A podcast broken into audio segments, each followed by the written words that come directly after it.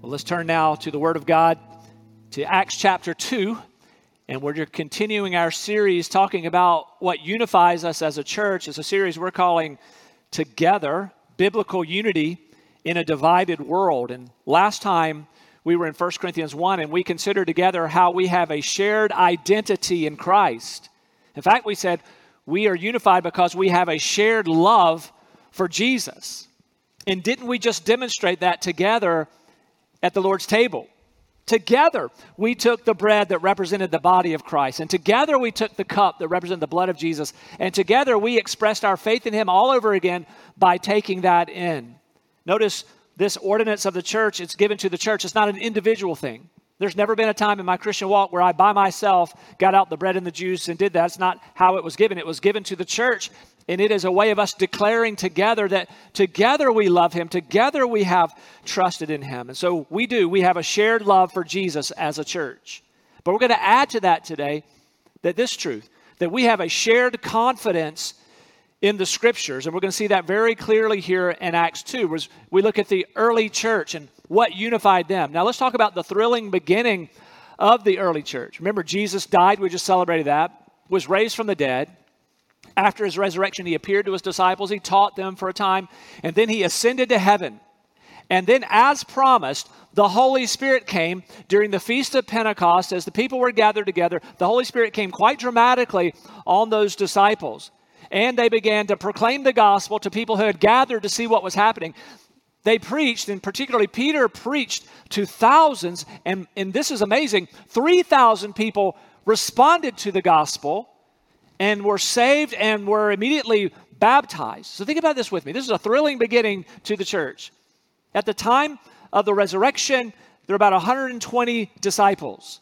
And now, on this one day at Pentecost, they grew by 3,000. They went from 120 to 3,120. Let's just pause there. Hey, let's ask God to do that here. I don't know what we do with that many people, but just would you let's let's pray it for the sake of our neighbors. There are more than 3,000 people living around us that need Jesus to be transformed by Him to have the everlasting life. Let's pray for great fruit for the sake of our lost neighbors. But the question I want to ask now is what did these 3,120 believers, most of them brand new in the faith, what did they do next? After believing in Jesus and getting baptized, we know this they didn't all just go home and act like nothing happened. Neither did they gather together and then just argue about small secondary things. No, they were united in some things, and here it is preserved for us in the scripture what it was that united them, and we're going to find it's the same things that unite us here all these years later. Acts 2, verse 42 verse, through uh, verse 47. And they devoted themselves to the apostles' teaching and the fellowship, to the breaking of bread and the prayers. And all came upon every soul, and many wonders and signs were being done through the apostles. And all who believed were together and had all things in common. And they were selling their possessions and belongings and distributing the proceeds to all as any had need. And day by day, attending the temple together and breaking bread in their homes, they received their food with glad and generous hearts, praising God and having favor with all the people. And the Lord added to their number day by day those who were being saved. So these verses describe for us what those new believers did next.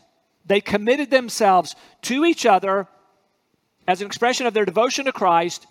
And then we're told one of the first things they devoted themselves to was the Word of God. Notice it with me, verse 42. And they devoted themselves to the apostles' teaching. So let's just hold on that word devoted a second.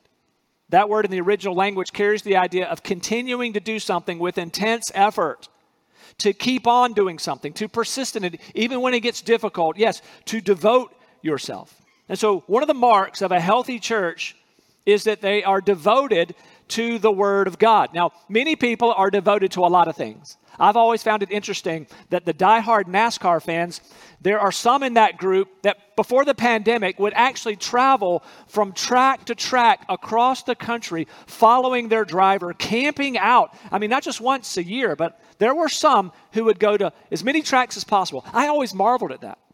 I can't imagine the financial commitment, the financial devotion of following a driver like that. I can't imagine having the time where every weekend you could just up and follow your favorite driver. Now, in, in fairness, I am also a NASCAR fan. I'm a William Byron fan, plan to watch the race this afternoon. But man, I don't have any devotion like that. Not to follow a driver around track to track, spend thousands of dollars in every weekend. I can't imagine it. But some people are devoted to other things. Some are devoted fanatically to politicians, crazy things in the name of a politician. Or some people, it's a band. They'll do the same thing. They'll laugh at the NASCAR people, but they'll follow a band from arena to arena when there's not a pandemic because they're just so devoted. Sometimes it's a boyfriend or girlfriend. But listen, as a, as a church, what's our devotion? What are we devoted to? We've been saying it. We are devoted to Jesus. Try that word on. Does that fit how you relate to Jesus? Are you devoted to him? And are you devoted to the things he has taught? Here we're told that they were devoting themselves to the apostles' teaching. Who are these apostles? These are the disciples sent with his message. Men like Matthew and Peter and James and John and Thomas and Philip and Andrew and others. And so, as promised, the Holy Spirit came upon them and reminded them of all the things that Jesus had taught them during the three years they were together. And so now they're proclaiming that to others. And these 3,000 new believers, they're devoted to that teaching. We want to know what Jesus taught. We're brand new into this. Tell us what he said. Tell us about the kingdom of God. Tell us about his coming again. They were devoted to getting that information, they were eager for it. So let's now apply this to ourselves. Let's think through what does it look like in a church when we are we're devoted to the apostles' teaching? Or as we say around here, we have a shared confidence in the scripture. What's that look like? Well, first of all, we would say it this way we delight in the scriptures. We delight in the scriptures. We see the singular worth of the Bible. Psalm 1 speaks this way. Psalm 1 says this Blessed is the man who walks not in the counsel of the wicked, nor stands in the way of sinners, nor sits in the seat of scoffers. Catch this. But his delight is in the law of the Lord, and on his law he meditates day and night. So we delight in the Bible because it is indeed God's law. And because it's God's, it's completely true and it's completely authoritative. Listen to 2 Timothy 3 16 and 17. All scripture is breathed out by God and profitable for teaching, for reproof, for correction, for training in righteousness, that the man of God may be complete, equipped for every good work. But did you hear the confidence? All scripture is breathed out by God. That should indeed delight us. That our God has spoken to us in the scriptures. Now, I'm glad for general revelation, aren't you? That's our way of saying that God does speak in some ways through creation. And we can pick up some things from creation. First of all, we have a powerful God who made this in the universe. Our God made it. He's, he's powerful. We would, we would admire his wisdom, his intelligence, his creativity. We would even look at general revelation, his creation, and we say, Isn't he kind?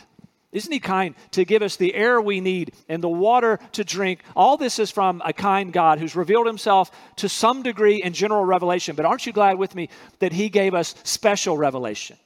That he spoke through the prophets, that he spoke through the apostles, and that we have God's word. So, this process of inspiration, God used 40 different men over 1,500 years. He so superintended what they wrote so that what we have is the very inerrant, infallible Word of God. One writer said it this way, speaking of these 40 men writing over all these years. He said the authors were kings, fishermen, priests, government officials, farmers, shepherds, and doctors. From all this diversity comes an incredible unity with common themes woven throughout. He continues The Bible's unity is due to the fact that ultimately it has one author, God Himself. The Bible is God breathed. The human authors wrote exactly what God wanted them to write, and the result was the perfect and holy Word of God. Or how about let me read you the excerpt from the Baptist Faith and Message 2000 that speaks on the scriptures. We certainly endorse this. The Holy Bible was written by men divinely inspired and is God's revelation of Himself to man. It is a perfect treasure of divine instruction. It has God for its author, salvation for its end, and truth without any mixture of error for its matter. Therefore, all Scripture is totally true and trustworthy. It reveals the principles by which God judges us, and therefore is and will remain to the end of the world the true center of Christian union and the supreme standard by which all human conduct creeds, and religious opinions should be tried. All scripture is a testimony to Christ, who is himself the focus of divine revelation. We read these words about the scriptures and we say, Amen to that. In fact, we're delighted that God has given us this scripture. So wonderful. In fact, God's people have always been thrilled with his word. Here's an example in Psalm 19, verses 7 and following. Listen to this. The law of the Lord is perfect reviving the soul. The testimony of the Lord is sure, making wise the simple. The precepts of the Lord are right, rejoicing the heart. The commandment of the Lord is pure, enlightening the eyes. The fear of the Lord is clean, enduring forever. The rules of the Lord are true and righteous altogether. Listen to this. More to be desired are they than gold, even much fine gold, sweeter also than honey and the drippings of the honeycomb. Moreover, by them is your servant warned, and in keeping them there is great reward. Do you hear the level of delight in God's word? It's not just there, but how about Psalm 119, verses 97 and following? He says, Oh, how I love your law. It is my meditation all the day. Your commandment makes me wiser than my enemies, for it is ever with me. I have more understanding than all my teachers, for your testimonies are my meditation. I understand more than the aged, for I keep your precepts. I hold back my feet from every evil way in order to keep your word. I do not turn aside from your rules, for you have taught me. Here it is again. How sweet are your words to my taste, sweeter than honey to my mouth. Through your precepts I get understanding, therefore I hate every false way. Do you delight in God's word? Do you understand what a treasure God has given you and me? His infallible, life changing word? I was thinking about it this morning. I thought if I got locked up for Jesus, by the way, a thought that doesn't seem as strange as it might have when I was younger. But if I got locked up for Jesus, standing for Jesus, and they said, Look, we're going to put you in isolation, and you've got a choice. We can give you in your cell cable TV with the sports package, or we'll give you your Bible. What do you want? Man, I wouldn't blink. I'd take the Bible. Now, I love sports. I would miss the entertainment, of course, but give me the Bible because there I find life and guidance and hope. It's treasure, delighted in it. And so, as a church, we say that together that we have a shared confidence in the Bible. Together, we're devoted to the apostles' teaching. We delight in it, but not only that, we dwell in it together.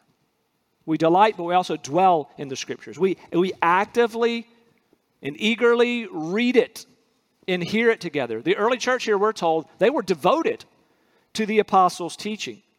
And so, you and I, if we're going to be the same, it's going to require a major life commitment to consume an increasing diet of God's word in our lives. This is how the Bible describes it. Colossians 3:16, "Let the word of Christ dwell in you richly."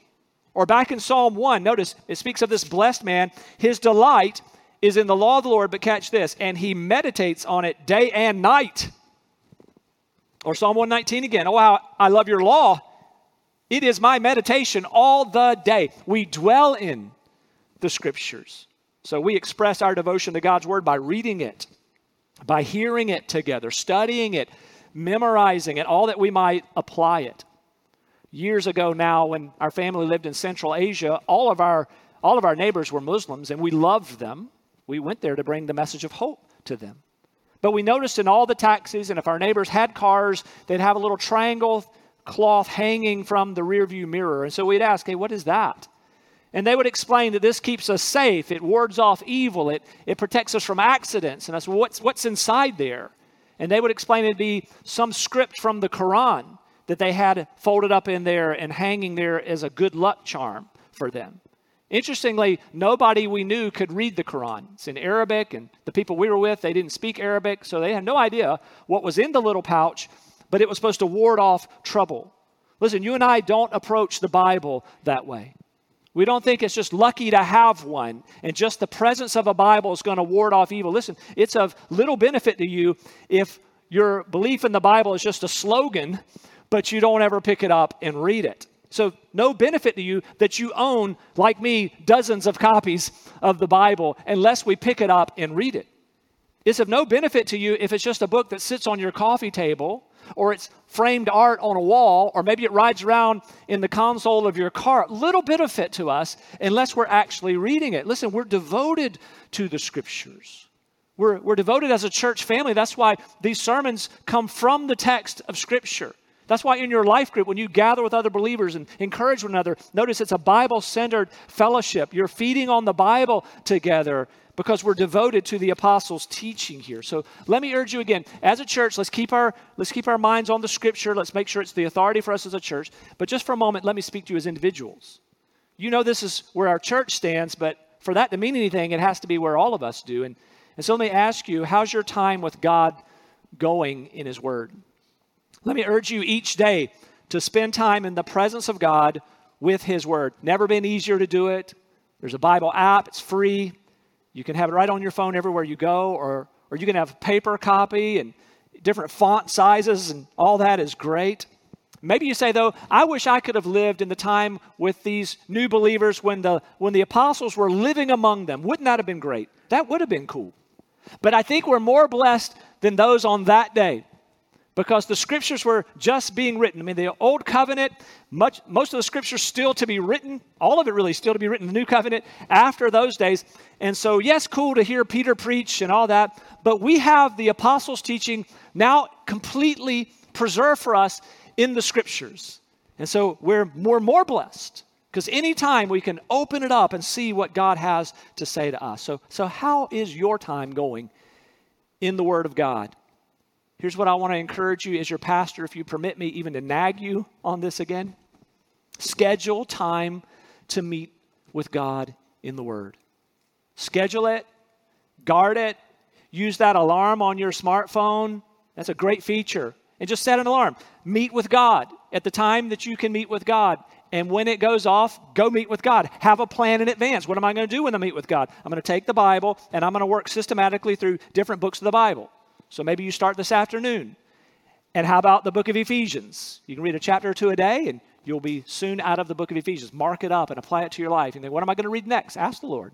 Maybe you're going to read Philippians next, or maybe the Gospel of John, or maybe the Psalms, or maybe Proverbs. But be in the Word of God. Let it dwell in you and think deeply about it and, and apply it. But please don't put this off. Somebody might be thinking today, well, I would if I were a mature Christian. I'm going to wait till I'm a mature Christian to add daily time in the Bible to my life. Listen, can I tell you that's thinking backwards? You will never become a mature Christian if you don't daily meet with God in the Word. You'll, you'll never be there. So let me say it this way In the mornings, when I meet with God in prayer and in the Word, I'm never thinking, I'm such a strong Christian, I'm going to go meet with God. No, no, it's the exact opposite. I'm such a weak human being. I can't imagine going a day without meeting with God. I need Him. I need His guidance. I need His comfort. I need His Word. And so we come as weak people into the Word of God, and He will grow us stronger, but we'll always have that, that sense of dependence upon Him. So, so meet with Him. Devote yourself to the apostles' teaching, delight in it, and dwell in it. Don't miss out on this. Rearrange your whole life that you might prioritize God's Word in your life. We see it here modeled for us in Acts chapter 2.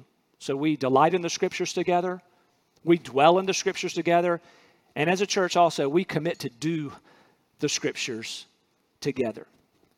James 1:22 But be doers of the word and not hearers only, deceiving yourselves. So as a church, we have confidence together in the scriptures. We believe it. So much so that we read it a lot with the goal that we would live it that we would obey what God has said. We'll build our entire lives and all of our opinions and thoughts and beliefs, we're going to build it upon the scriptures. Wouldn't it be a strange approach to the Bible to say, I'm devoted to it, I just don't want to live it? That's no devotion at all. What if somebody said today, Oh, I love the beauty of the scriptures, I just reject the authority of scriptures? That, that concept would be foreign to everything you've ever read in the Bible. No, none of God's people in history have ever treated the Bible that way. Or what if somebody said this? I believe it's God's word, but, it, but he doesn't really expect me to follow those things.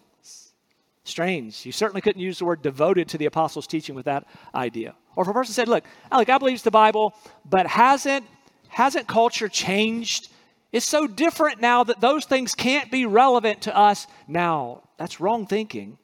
This is timeless truth that God loved you so much to preserve for you. The Bible is completely relevant. If you don't think it's relevant, you haven't been reading it in a long time. Speaks to all the issues we're facing in our day. Completely relevant and completely authoritative over the believers of our time.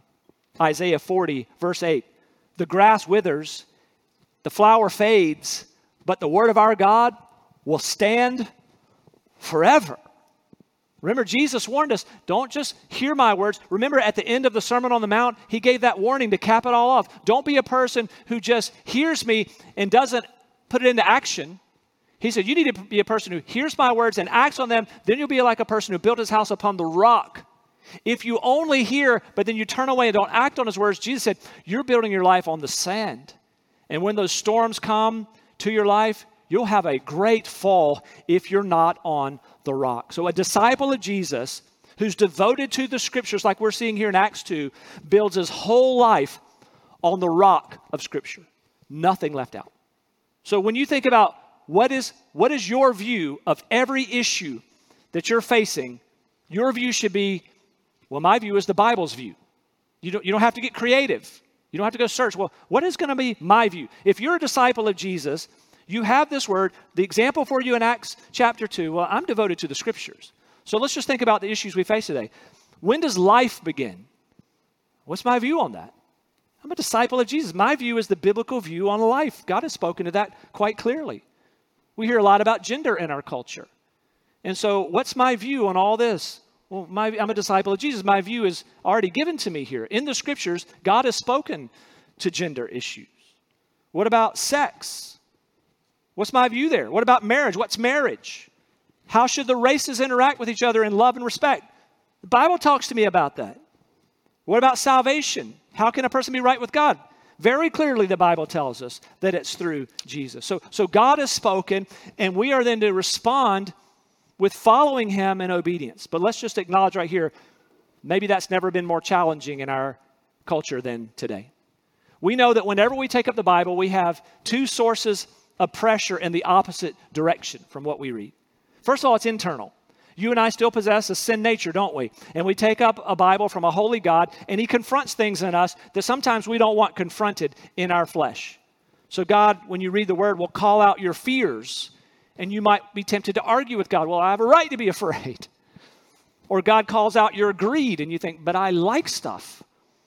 Or He calls out your anger, but I have a right to be angry and bitter.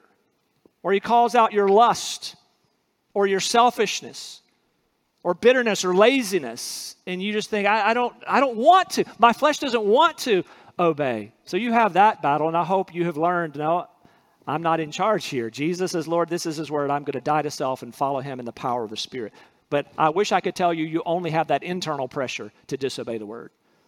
You and i know that in our culture we have strong external pressure not to obey the word do you feel it so we're told by a culture you must not believe that, and you must not follow what that book is telling you. In fact, so brazen, they'll tell you, and you must instead obey us, or else. That's the pressure we feel. And yet, here is God's word. We joyfully devote ourselves to it. Even when it's not easy, even when it's not applauded, this is God's word. We joyfully devote ourselves to it, expecting that God's ways are going to be different than the world around us. Always been different. And God's ways are better, they're higher. And so we must obey him rather than men. It's very clear. That's what it means to be devoted to these things. It's always been this way. Acts chapter 4, just a few pages over from where we are right now, we find an occasion when the disciples were told no longer to preach in the name of Jesus. What did they do when the authorities told them, you can't do that anymore? Notice it, Acts 4 18, verse 19, I think it is, where it says, Whether it is right in the sight of God to listen to you rather than to God, you must judge for we cannot but speak of what we've seen and heard. It's just a reminder we can't give the culture what they're demanding of us. They said, Don't do this.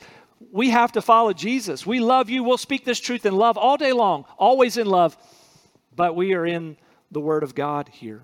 Weren't we commanded in Romans 12, 2? Do not be conformed to this world, but be transformed by the renewal of your mind. And yet we feel that pressure to conform. But then I love this one, and this one helps me so much because of the role I have as a pastor and preacher of the word. Mark 8:38. I, I read this several days a week as a way of steeling myself for the role that I have in, the, in a culture like ours. Notice what Jesus said, Mark 8:38. For whoever is ashamed of me and of my words in this adulterous and sinful generation, of him will the Son of Man also be ashamed when he comes in the glory of his Father with the holy angels. And so here's this awareness that I have to choose. Am I going to be ashamed of the Word of God or will I preach the Word of God? Will I please a culture that Jesus calls a sinful and adulterous culture or will I please Him? And so let me ask you are you ashamed of the words of God? Have you succumbed to the pressure of the age and you said, I'm no longer going to believe and act on what the scripture says. I'm going to go with the culture. They seem confident. you have a choice before you. James 4 4, you adulterous people, do you not know that friendship with the world is enmity with God? Therefore, whoever wishes to be a friend of the world makes himself an enemy of God. Internal pressure to disobey the scriptures, external pressure to disobey the scriptures, but we're devoted to scriptures. Let me give you one more caution. There are plenty of people in our day that they'll call themselves Christian leaders, but they're caving on the scriptures. One guy recently, a prominent author and Bible teacher, took heat from the culture for something he preached back in 2014, I think it was. He preached a fine message from the excerpts I saw on biblical sexuality, our, our view on biblical morality. But somebody was quite critical, and the culture started piling on him for something I think he preached faithfully in 2014. And he, he said, he basically renounced it. And he said, I can do better. I can do better now. He couldn't do better than being faithful to the scripture. And so we need to be careful not to follow those, even who call themselves Christian, even in the broader Christian community, who are one by one beginning to cave, to give up on the scriptures, not devoted to it anymore. We're going to go along so that we can get along with the culture. Again, speaking the truth in love, but we can't make that move. There are voices within Christianity in America who are saying, really, everything's up for interpretation. Now, we've talked about there are some things that are up for interpretation, some secondary matters. But when we come to sexuality and what God has said about this, couldn't be more clear. If you think it's all up for interpretation, have you not read Genesis chapter 1? Have you not read Romans chapter 1? Have you not read 1 Corinthians chapter 6? God could not be more clear on these matters. It's not open to interpretation that's just, a, that's just an excuse. It's dishonest. It's a way of trying to be disobedient to God with some fancy theological footwork. Couldn't be more clear. It's got to be infuriating to God. Would be infuriating to me. What if you told your teenager, hey, I'm running late coming home from work? Could you set the oven to 350, take the casserole out of the refrigerator, and put it on a rack in the oven? Now, room for interpretation there if your teenager said, Hey, I didn't know if you meant the top rack or bottom rack in the oven. You didn't specify. You say, Okay, I'm just either one is fine. But we see the room for interpretation there. But if your teenager said, Hey, I didn't do it because I didn't know what you meant by put it in the oven. Because there are racks in the refrigerator. So what I did do is I took it from the rack, one rack on the, in the refrigerator, put it on the second rack. You know that pantry has racks in it. And so I just went to the pantry. I didn't, I didn't know what you meant. I spoke, I spoke clearly to you. There's no room for, for interpretation. There's, there's no wiggle room there. So listen, we must be devoted to Scripture and not handle the Scriptures in an unfaithful way like many are doing in our day. So we read it, we submit to it, we obey it, no matter the cost.